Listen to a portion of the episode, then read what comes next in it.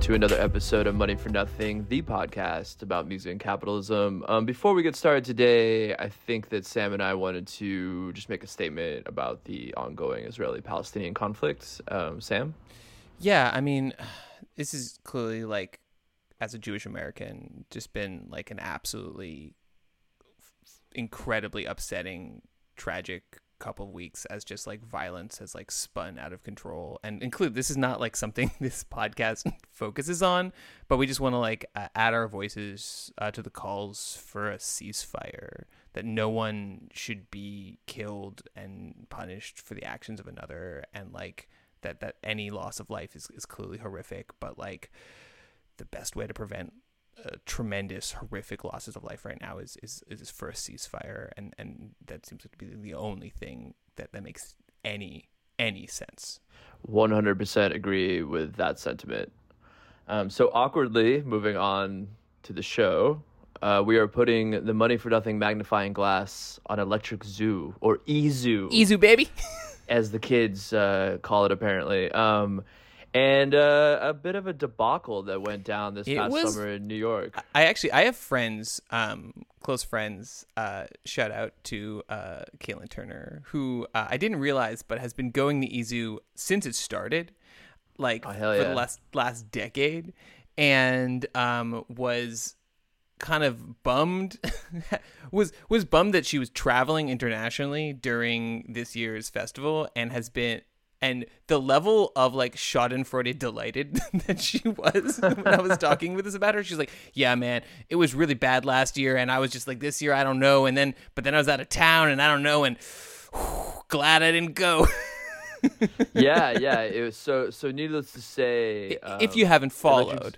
Electric Zoo...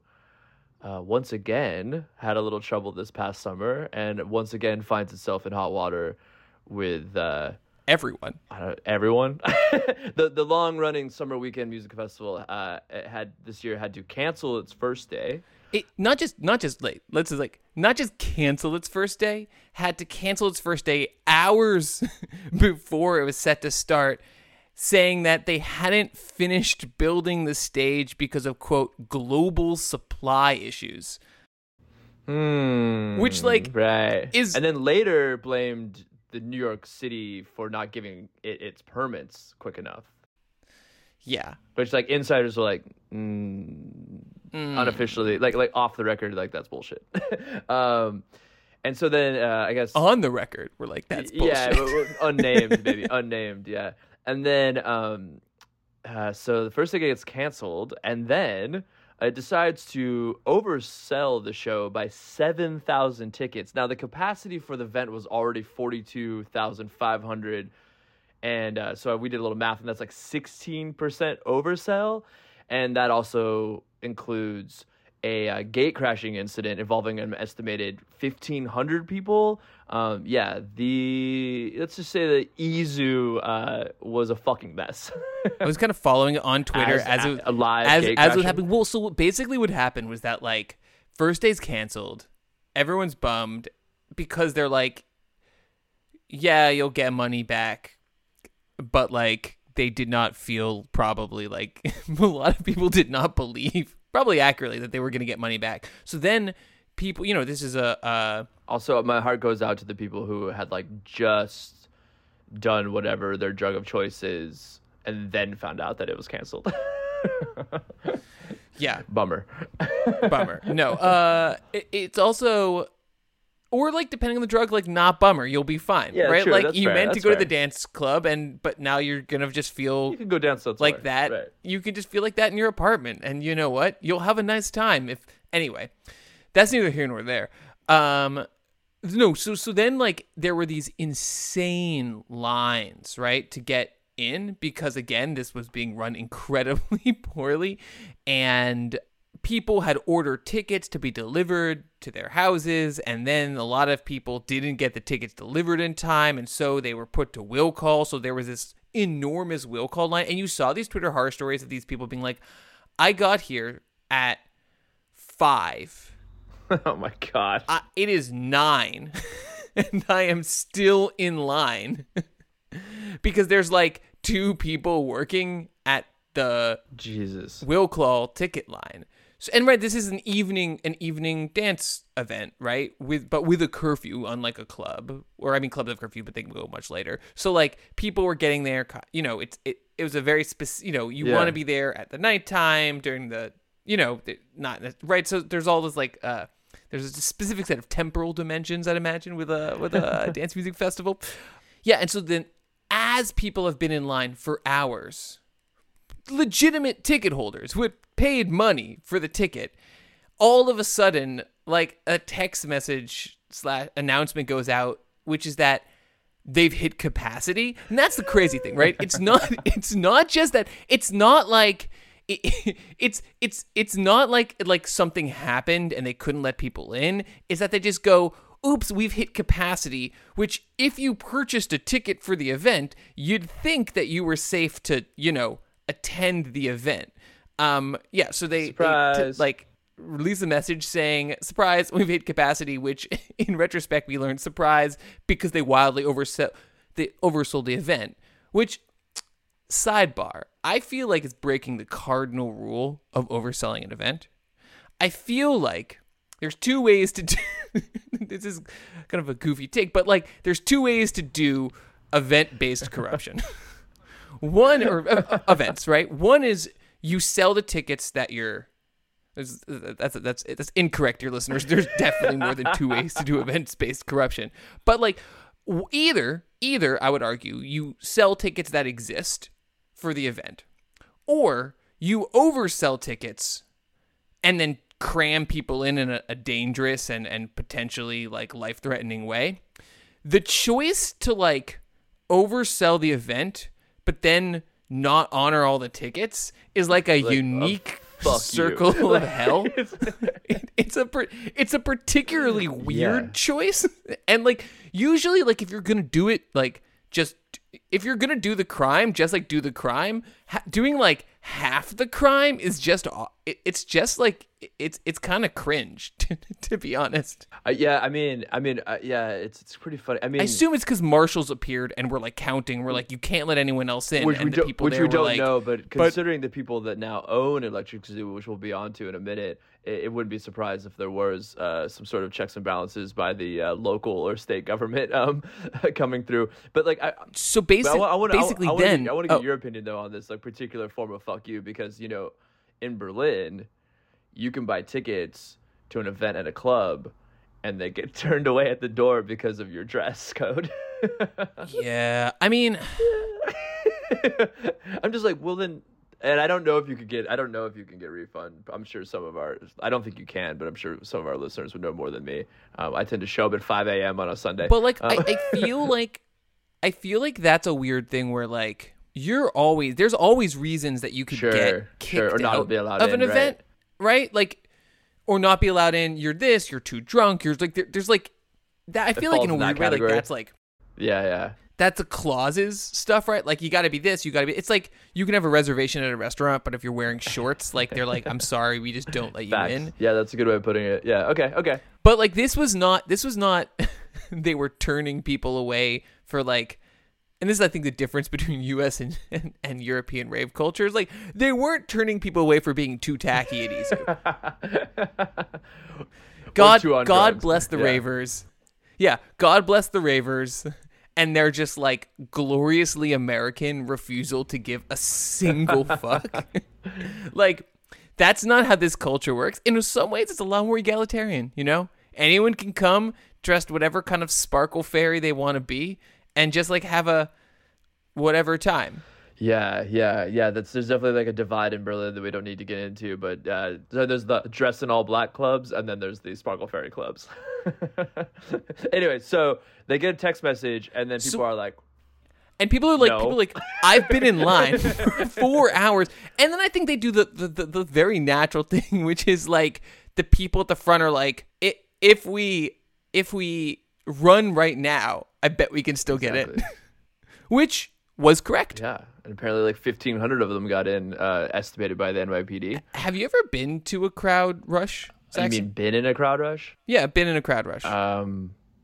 It feels like I have, but not that I can remember. I've only seen it once. It was very... Okay, so there was... this is a deep cut story, but so there was a famous incident at my university when I was there.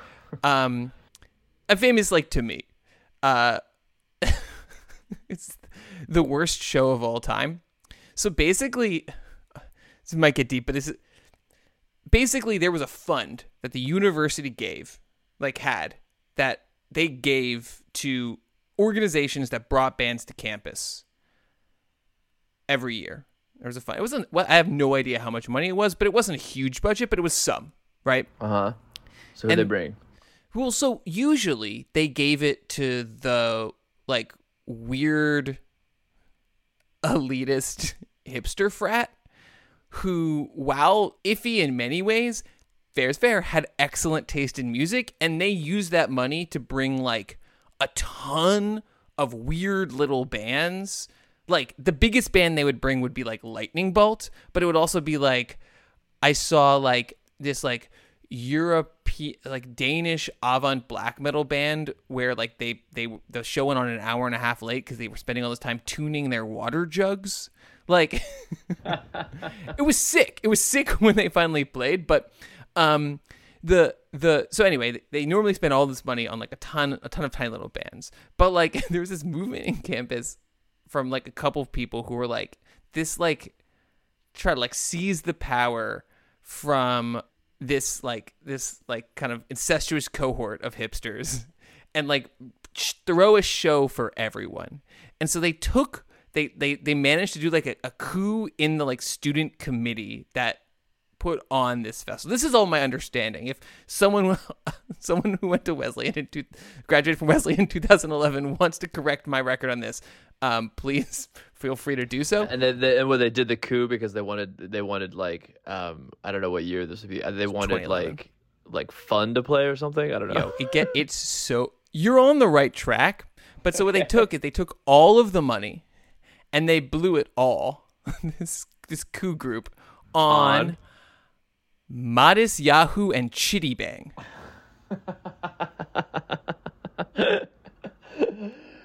Well, he doesn't have that far of a drive, I guess, if he's living in Brooklyn. Well, yeah, no, but do you remember Chiddy Bang, dude? Like, barely. Like, I think, like, barely. This is in the Asher Roth files. Like, ooh, should we play it? I might like it. So they blew the money on Matisyahu and Chiddy Bang, and they put it all in the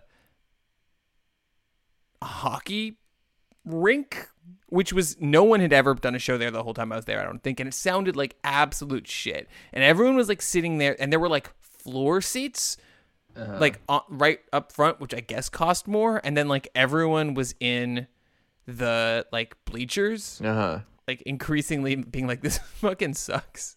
And they had security guys, but it's like, it's a hockey rink, so, like, the only thing separating the bleachers and the floor seats is, like, that, like, waist-high barrier. Uh-huh.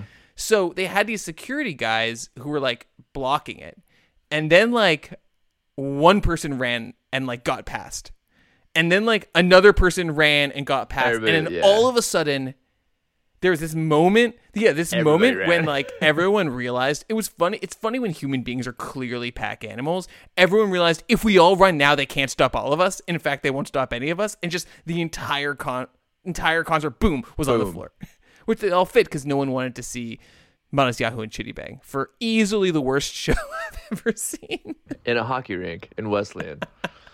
But, wow, legendary! But, like, again, I hope somebody got, like, a recording from the sounded so bad. It was all rafters. No, and like I imagine a similar thing happened there, where there's all these people, and from reports, a similar thing did happen at Izu, right? That all of a sudden everyone's like, "Oh, we're gonna be turned away. Fuck this." Yeah, and just, which is, like, not, and as we'll talk about later, like, bad. It's bad because it's dangerous. Because it's super dangerous, and it's like people got hurt, and easily preventable. Yeah, easily preventable, and people got hurt. Not badly, thank goodness, but, like, it could have been way worse. There's a lot of people there. Well, I'm glad that the people that did Gate Rush were safe and got to see. I'm looking at the lineup, and I know none of these names. Okay, never mind. Okay, but got to see their DJ of choice. So how did this all fucking happen? This like long running electronic music festival in New York. How did this happen? Well, as it turns out, those behind the overselling of tickets and this whole debacle was none other than Avant Gardner, a 8,000 person capacity complex in Williamsburg that has quite the history of basically doing a lot of shady shit and pissing off the city and state of New York continually, including, surprise, at their own fucking venue, regularly overselling tickets. Upwards of one article I read said that they sometimes oversell tickets up to 33% at their venue. So as I mentioned, Avant Gardner has this whole history of safety problems and issues. But who the fuck are they? Are they just a bunch of jabronis who don't know how to run a business? Well, listener, the answer is yes. But they're not local. No, it's two Swiss businessmen and in the names of Billy Bildstein and banker Philip Wiederker, who both co-founded Avant Gardner in 2017. So we'll get into Billy Bildstein and Philip Wiederker in a minute, but I think it's probably important that we just like zoom out a little bit and mention that like Electric Zoo wasn't like this like well-oiled running machine. Before Avant Gardner took over, the original founders were two local people from Long Island. Yeah. It's a husband-wife team, Mike Bindra and Laura De Palma from Long Island City, Queens. And it basically grew into like one of like the most well-known, like biggest brands of like EDM, at least here in the States. I mean, I'm sure it's well-known across like Europe as well. And I think that it's this funny thing, right, where when you get a little bit of this, is that it's hard to think back given how much EDM has changed and exploded and kind of institutionalized in an American context over the past decade plus, right? But like in the early 2010s, like dance music was still pretty new in an American context. Sure. Right? Like, I mean, there have been raves in a complicated way. The 90s, but like there have been raves since the 90s. There had been clearly the origins of this music are in Chicago and Detroit, disco, going back even farther before that, yeah. Right, but in terms of the trajectories of the modern industry and the modern style, right, you get this very kind of classic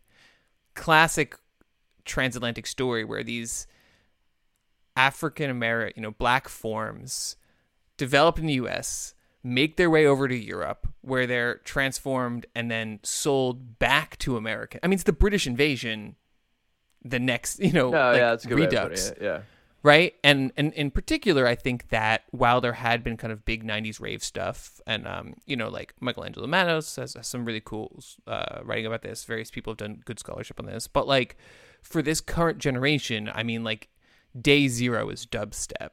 In many ways, right? That for the first you get in the like right around 2008, 2009, 2010, you get this music that is aggressive enough, stadium enough, wild enough, to kind of explode into America.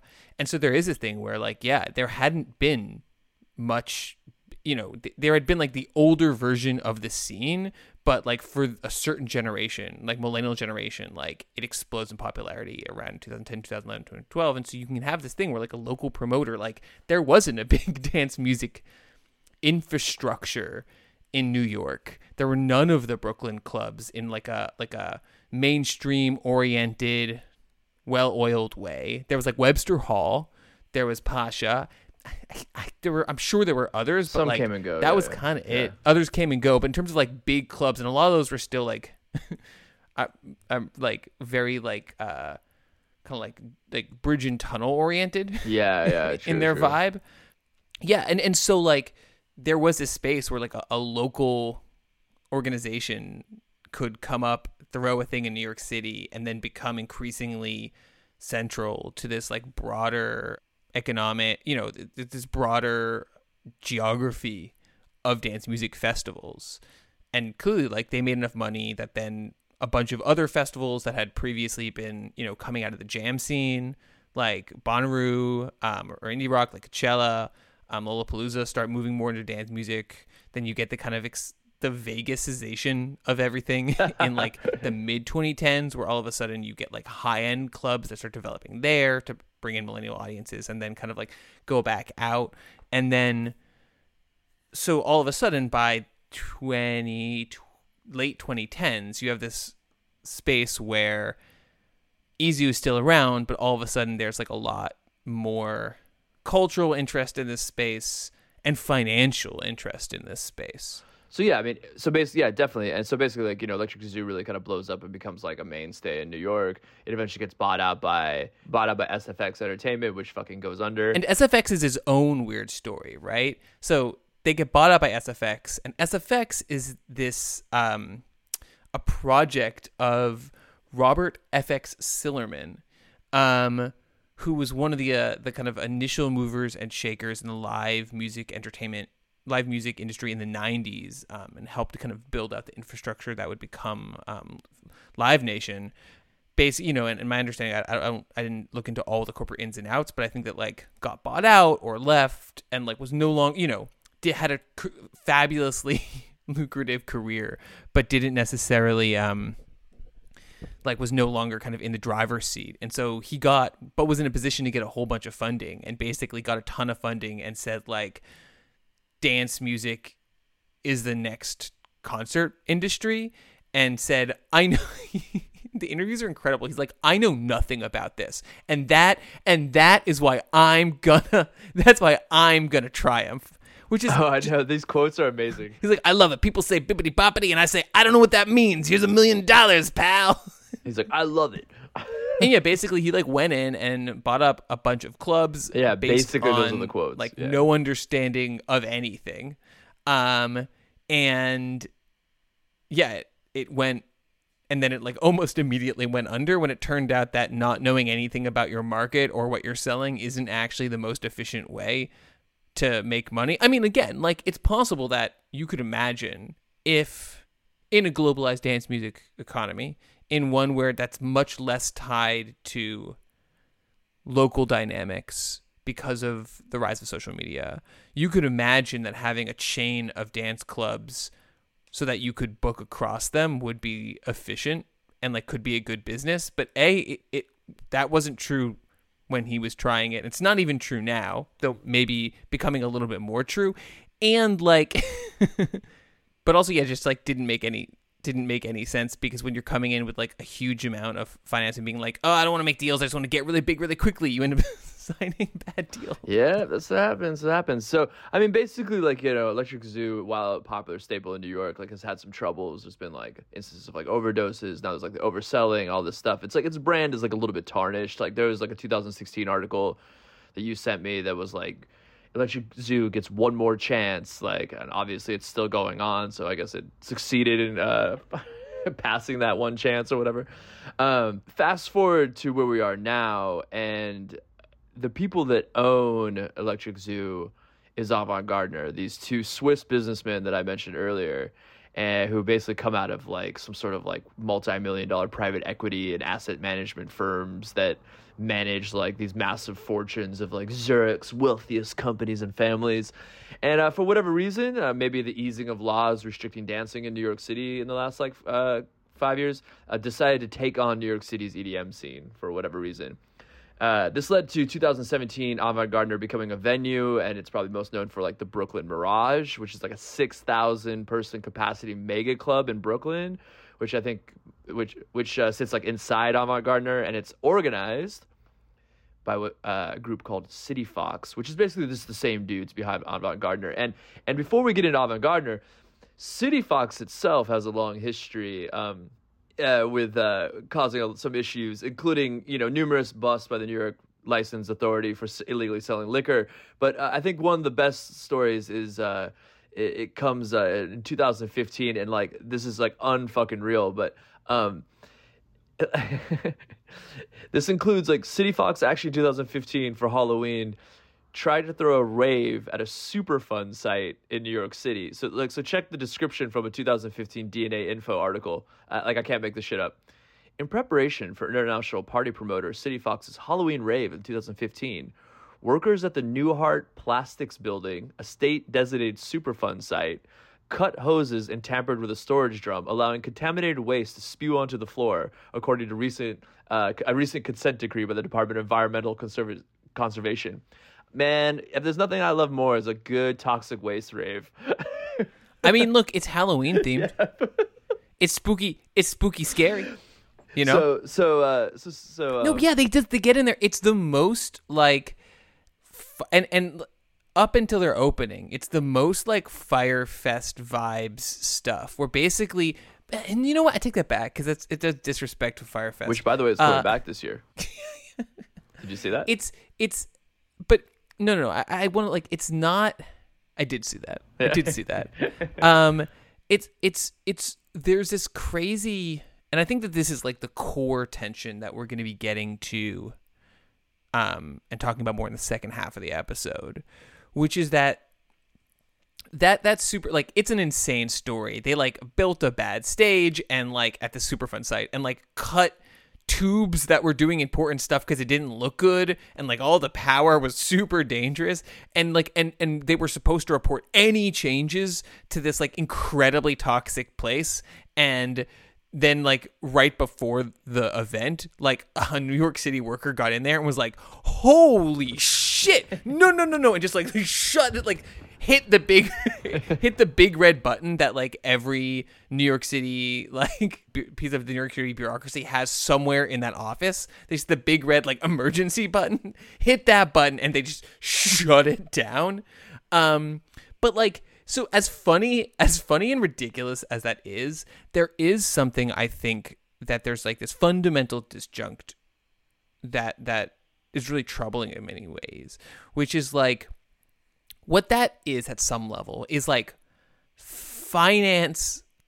You could describe it as like finance brain, right? Like literally the idea of financialization in global capitalism is allowing things to be interchangeable and to flow easily and without friction from place to place, right?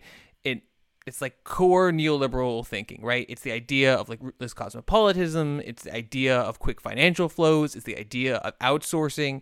And it's an idea that like, oh, it doesn't actually matter like where this is at some real level. It's just like, because every place is entirely exchangeable with every other place, and every performer is entirely exchangeable to every other performer, and every community is entirely exchangeable to every other community. And when you get in that is like this like hilarious distillation of that idea of like, oh, it doesn't like, you know, like the kind of that the Facebook motto, the early internet, right? Like we move fast and we break stuff, like, but applied to not like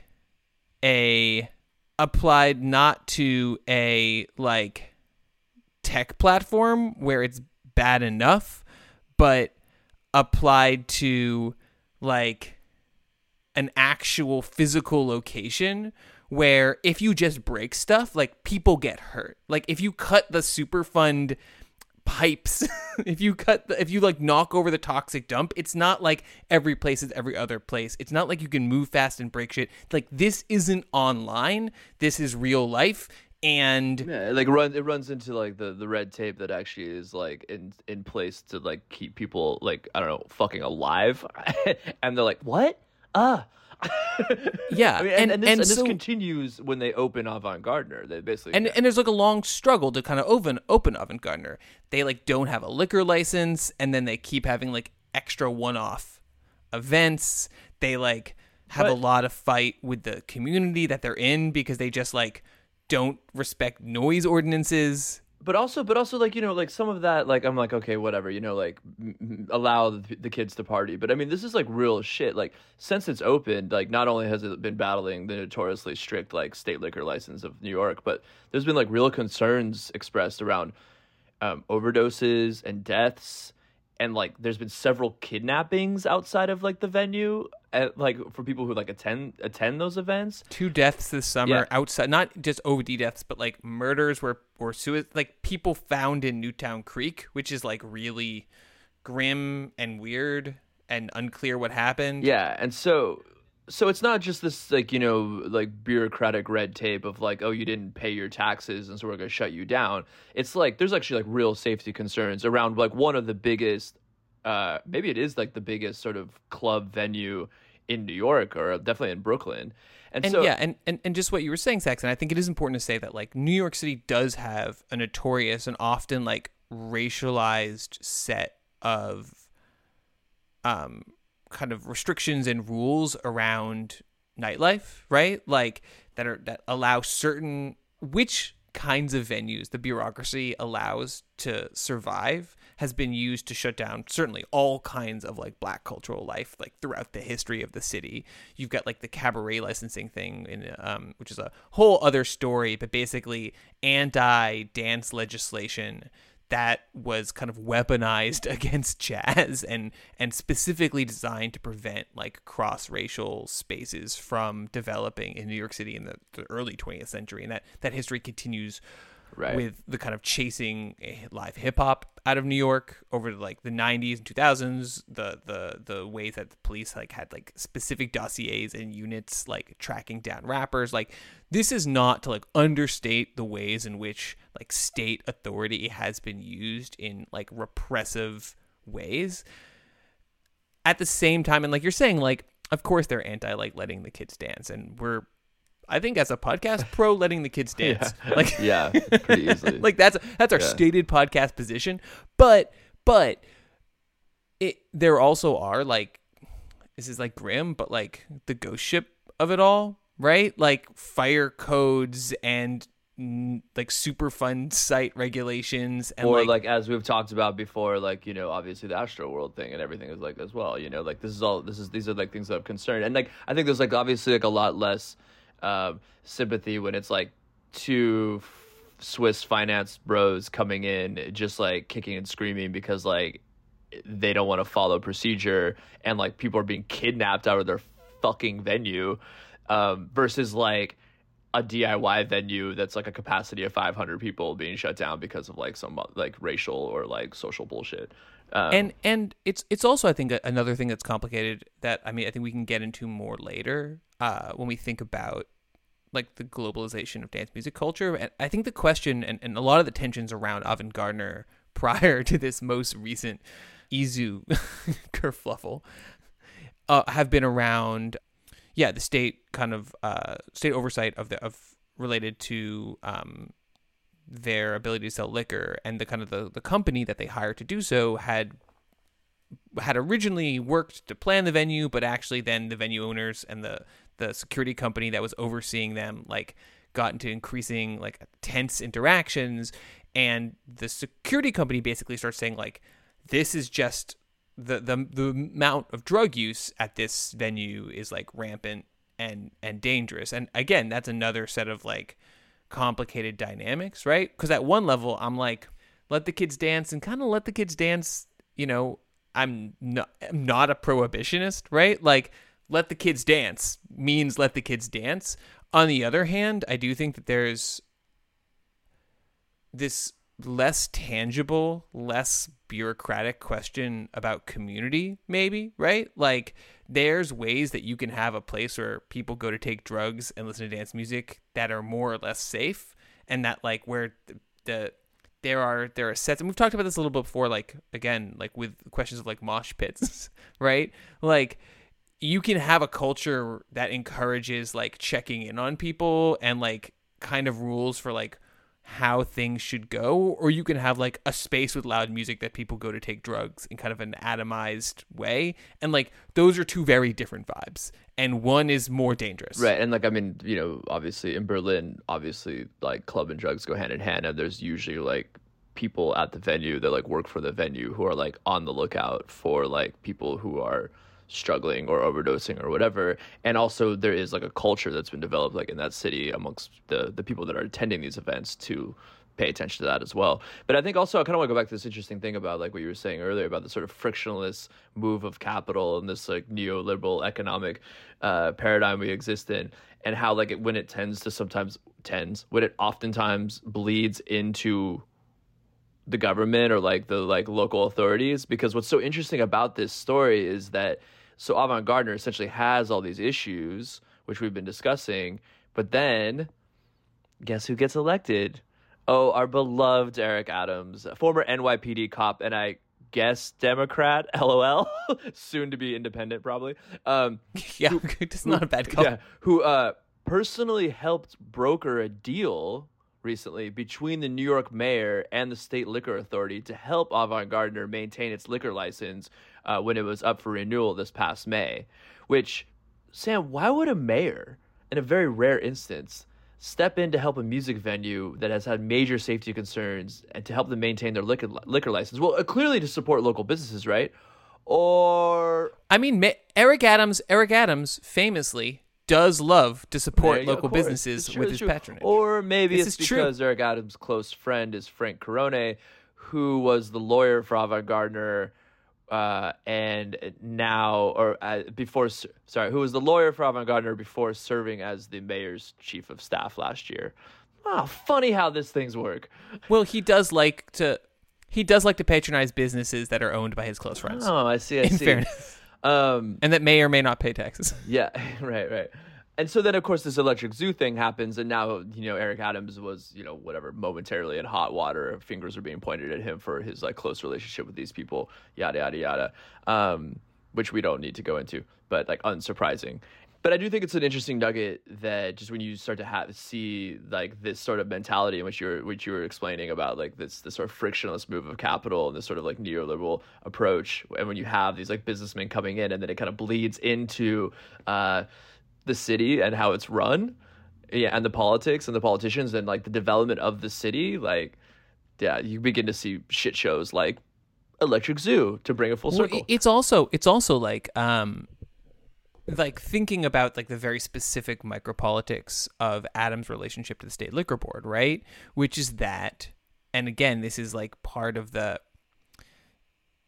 It's both, like, we're not again. Saying that there is anything that resembles corruption here, but that, you know, friends helping friends vibes. Yeah, facts.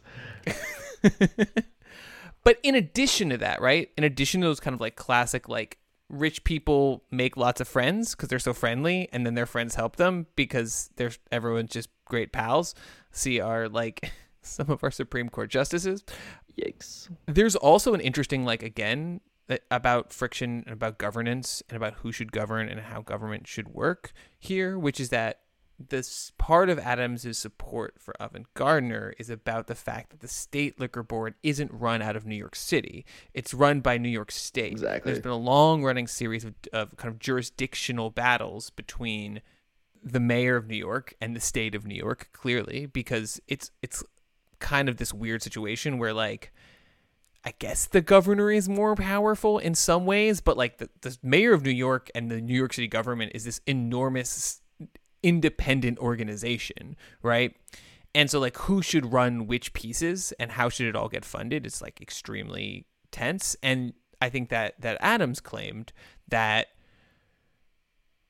the state oversight had, like, been used in the past to kind of quash... was unnecessarily difficult and was being used to quash the evolution of New York nightlife, which is something that, like, he in particular supports. And which is interesting because, again, it's about, like, detaching spaces from, like, the structures of governance that they're in. But also, again, I guess there's, like, some of the complexities, not quite multiple, but, like, the sense that this can cut two ways, because at one level, like, you don't want to say, like, everything should be enmeshed in, like, power structures such that, like, people, like, in upstate New York get to determine what people in New York City are doing, but you also, the problem is when you separate things out like that, when you break things into smaller constitutive pieces, big money can come in, and then big money is bigger in relationship to the smaller pieces and can get its way more in relationship to the smaller pieces than it can in, like, a more cohesively organized, more, or, like, a larger whole, right? So I can imagine it's easier for Swiss private finance to come in and make some stuff happen in New York City than it is for Swiss finance to, like, come in and make some stuff happen in New York State. It's a bigger boulder to push New York State. Yeah, that's an interesting divide, but I think it maybe brings up, like, something we want to discuss, like, in the last third of this show, which is that all of this is also an example of how clubbing has become big business, as a recent Resident Advisor article put it, and how literally billions of dollars are now being put into like this industry. And I think that that's striking a sort of real divide between maybe some of the more communal sort of like slightly utopic visions of what like the club scene can and has at times been, versus like this is like another musical touch point for us to like make for like finance people to make a bunch of fucking money. And I think it also relates, it's complicated too, because like one idea that was put forth in this Resident Advisor article, which we can go ahead and link to, you know, was that there should be like more like, you know, state funding or government owned or whatever to like spaces that kind of allow for these whatever dance, arts and culture places that isn't just backed by like whatever Swiss financiers.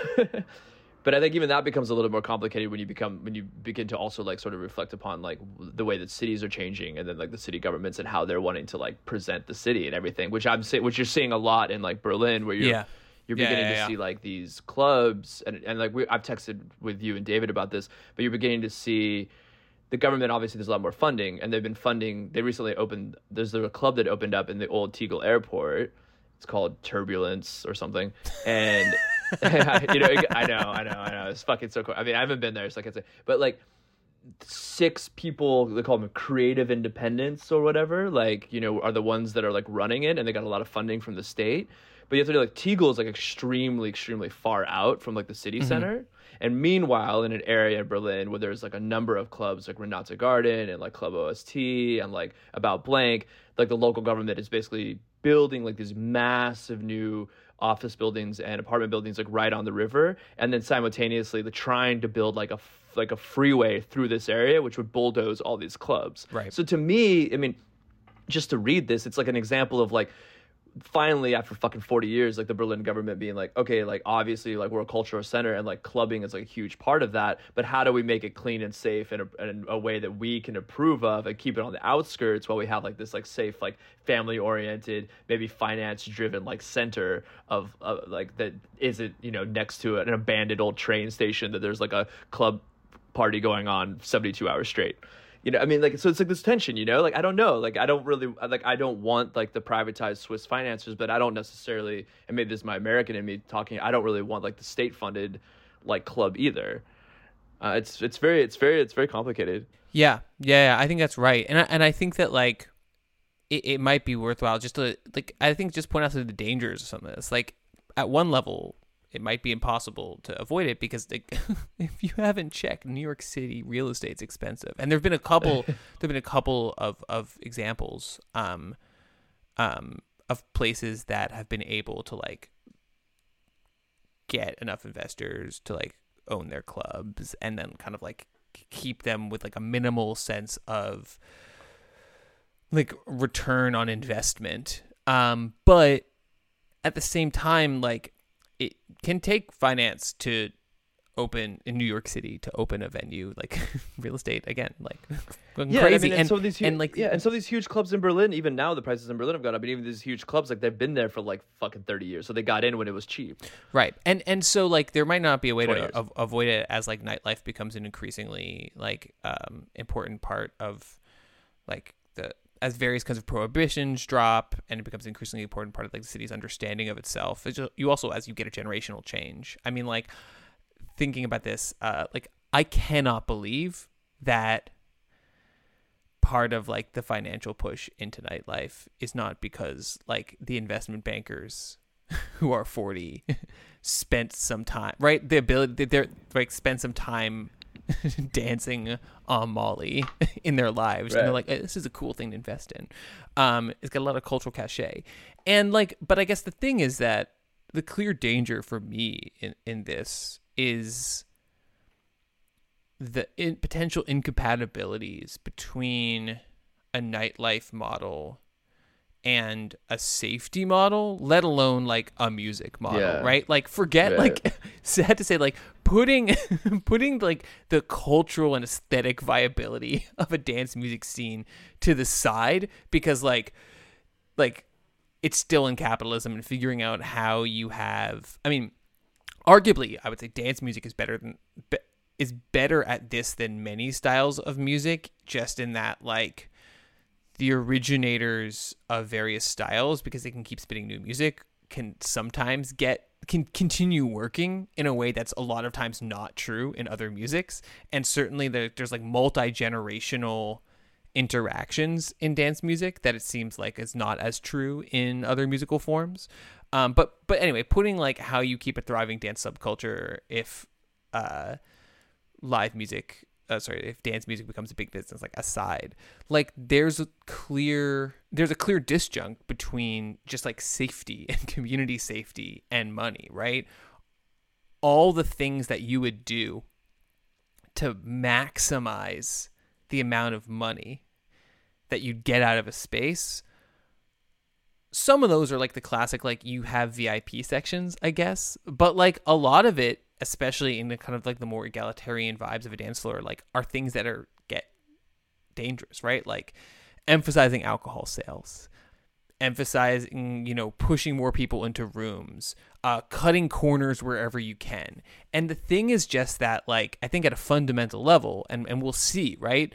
Right now, when you have all this push of private equity into various dance music spots across the world, I mean, my gut is that a lot of that is kind of bubbly, in that like it seems like it's a great business, but actually like it in the history of the last century, like owning a live music venue is can if you do it right be a steady gig, but it tends not to like make hand over fist money forever. Very boom and bust. Clubs open, clubs close, right? There's that's why that like I don't see a fundamental difference that have happened with the rise of dance music that like suddenly changes the basic economics of nightlife in a way that like all of a sudden clubs will now be able to make money, a lot of money over the long term in a way that makes them a good financialized investment. So what that means is you do, I think, if I'm right? And because I do think it's important to say, I do think it's possible that like it's possible to make a business that makes some profit, enough to stay afloat, enough to like maybe return something to your investors, and like a slow growth model. And you could even imagine, like, it's weird to say like pro SFX, but like a chain of dance music clubs that like tied to like that could potentially work, right?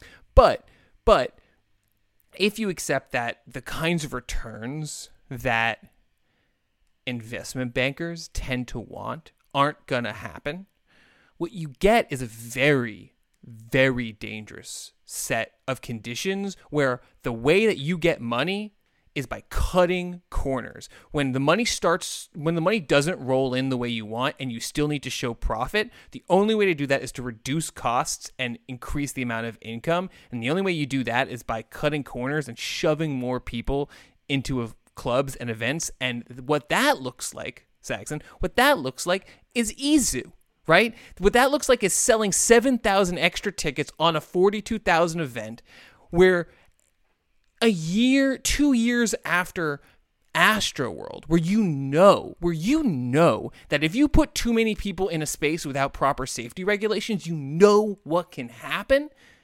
And the way you're doing that because you want to return. And this is really frustrating for me, because I think that like we also, when we did like the episode that was around Ticketmaster and Pearl Jam, we also kind of made the argument, or didn't make the argument, but that like it's actually really difficult for like a band to go out on its own and like do this on its own, right? And one of the conclusions we came to was like Ticketmaster and like whoever else, Live Nation, like know what they're doing, like let them do what they want to do, let them do what they do well, yeah, right? Like they have the resources, they have they have like the history of doing it, like let them do it, right? And I think that like that's the frustrating thing, is that like, because there's a counter argument to be made to what you're saying, is the sense that like well actually like it's in their best interest to keep people safe, because then people won't want to go to their fucking like their shows or their raves or whatever if they're like constantly like having to wait in line for 5 hours. There's like gate crashing. People are dying. Like people will not want to go there. So it's almost kind of in their best interest. And also like, it's also wild because if you actually are a Swiss financer, you have the capital or resources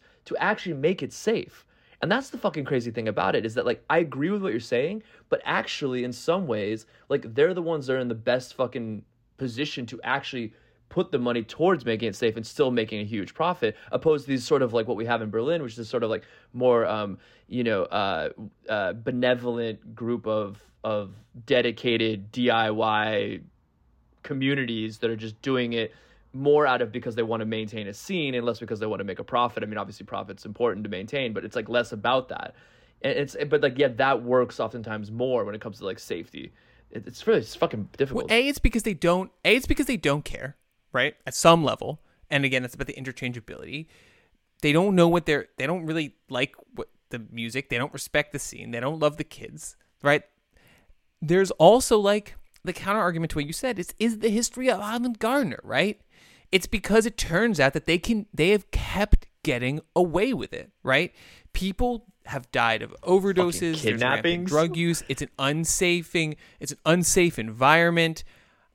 I mean, I don't know if they're responsible for the kidnappings, but like, no, it's an unsafe environment in many ways. It seems like they consistently oversell shows, and like, it's fine, and they make money, and they are able to expand into doing something like buying Izu. And the question is like, the only like I totally disagree, right? That like, I think that there's people will. I think that the argument that consumers are ultimately going to be able to enforce their rights through the power of the marketplace, I don't think that's right, dude. No. I think people that, still like, go. Yeah, people. You're right. Go. Like no, saying no. Like. If they keep messing stuff up, yeah, people still go. Like, I do think that that's where you have to like.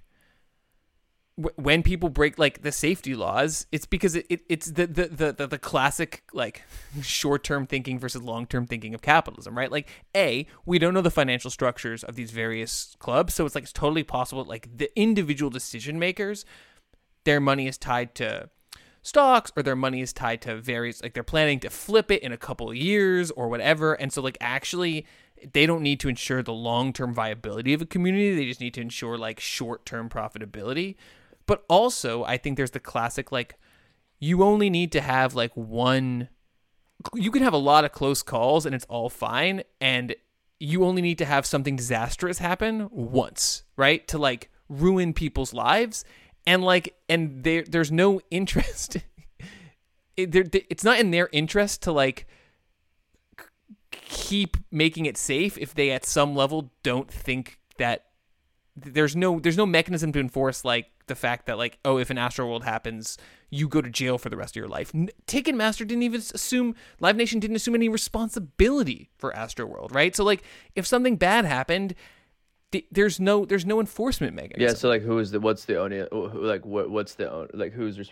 is it? Right.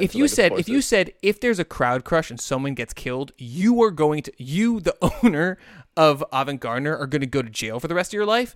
I think that there'd be a lot more safety regulations. Possibly. I mean, hard to say. But I think the overall thing is that there is. I mean, I don't know. No, because I don't know. I mean, like, that because that also feels like that falls into the idea of like, you know, if you kill somebody, like you're going to jail. But there's hella murders going on, so I don't know. That's a real morbid way of ending it. But I mean, in the sense of like the threats, it's like, I don't know. I mean, like, no, I know the cancel culture has made people a little bit more careful about, you know, minding their P's and Q's, but it hasn't stopped sexual harassment. So I mean, it hasn't stopped like these kind of things, you know. No, I know, but I guess what I'm saying though is I just feel like, well, it's the tension that exists right now. It's tension, right? Like you're getting millions, like billions of dollars being put into like clubbing. Like right now, the International Music Summit said that like the global electronic music industry is valued at $11.3 billion versus like $8.7 billion in 2019. It's growing. It's huge. You see what's happening in New York. You see what's happening in Berlin. And like this is the tension. And like you have and like. Fortunately, I am for the checks and balances to keep people safe. And we've been talking about this. We talked about it with the Astroworld Travis Scott situation, but it's like I don't know, like it in the end, like the kids are going to continue to want to go, or we're all going to want to go dancing, and like it becomes a consumer's choice, which is like completely unfair, because it should be like there should be checks and balances being placed in to maintain the safety of people who just want to go and have a good time. I got a little bit heated here, I think, because this research shook me, and it shook me because, right, Astroworld literally just happened. And again, like, this could have gone, Izu could have gone way worse than it did. And it just made me feel like the set of like incentives around, like we're talking about safety, about profit, like haven't gotten realigned in a safer way or a more sustainable way. And in fact, as money that expects returns gets poured into dance music, as money that expects like everything to kind of work the same, which means it's detaching specific spaces from the kind of community norms, both like within dance music and the broader communities around it that like developed over time to encourage spaces. I just feel like this made me feel like it's the first in a number of kind of dangerous, like this felt like another like warning, like red warning flag, that all the trends seem like it's pointing towards more danger and not less, even though we know how badly things can go wrong. Like all the incentives. Yeah. And we're just sounding the alarm. And like, I don't know, if anything, like people who listen to this show and go clubbing, like, consider your choices, I guess. I don't know. Like, you know, it's I mean, or like don't vote for Eric Adams. I mean, I don't know. That's an easy one. Yeah. But no, I think it is a certain and there are clubs that are more communally owned, and there are smaller clubs, right, that tend to have closer ties to the communities. No, but this is a grimmer watch this space than some of these are. I mean, it'll be interesting to see if the organizers, how pissed off the city government is about those 7,000 extra tickets. Yeah, we'll keep an update on it. So we'll tie a bow on this one here. Thanks for listening. Music by Bird Language. Stay tuned for another episode that will be coming next week with David Turner, our new collaboration. Subscribe to our newsletter. Subscribe to Penny Fractions. And we'll see you soon. Bye.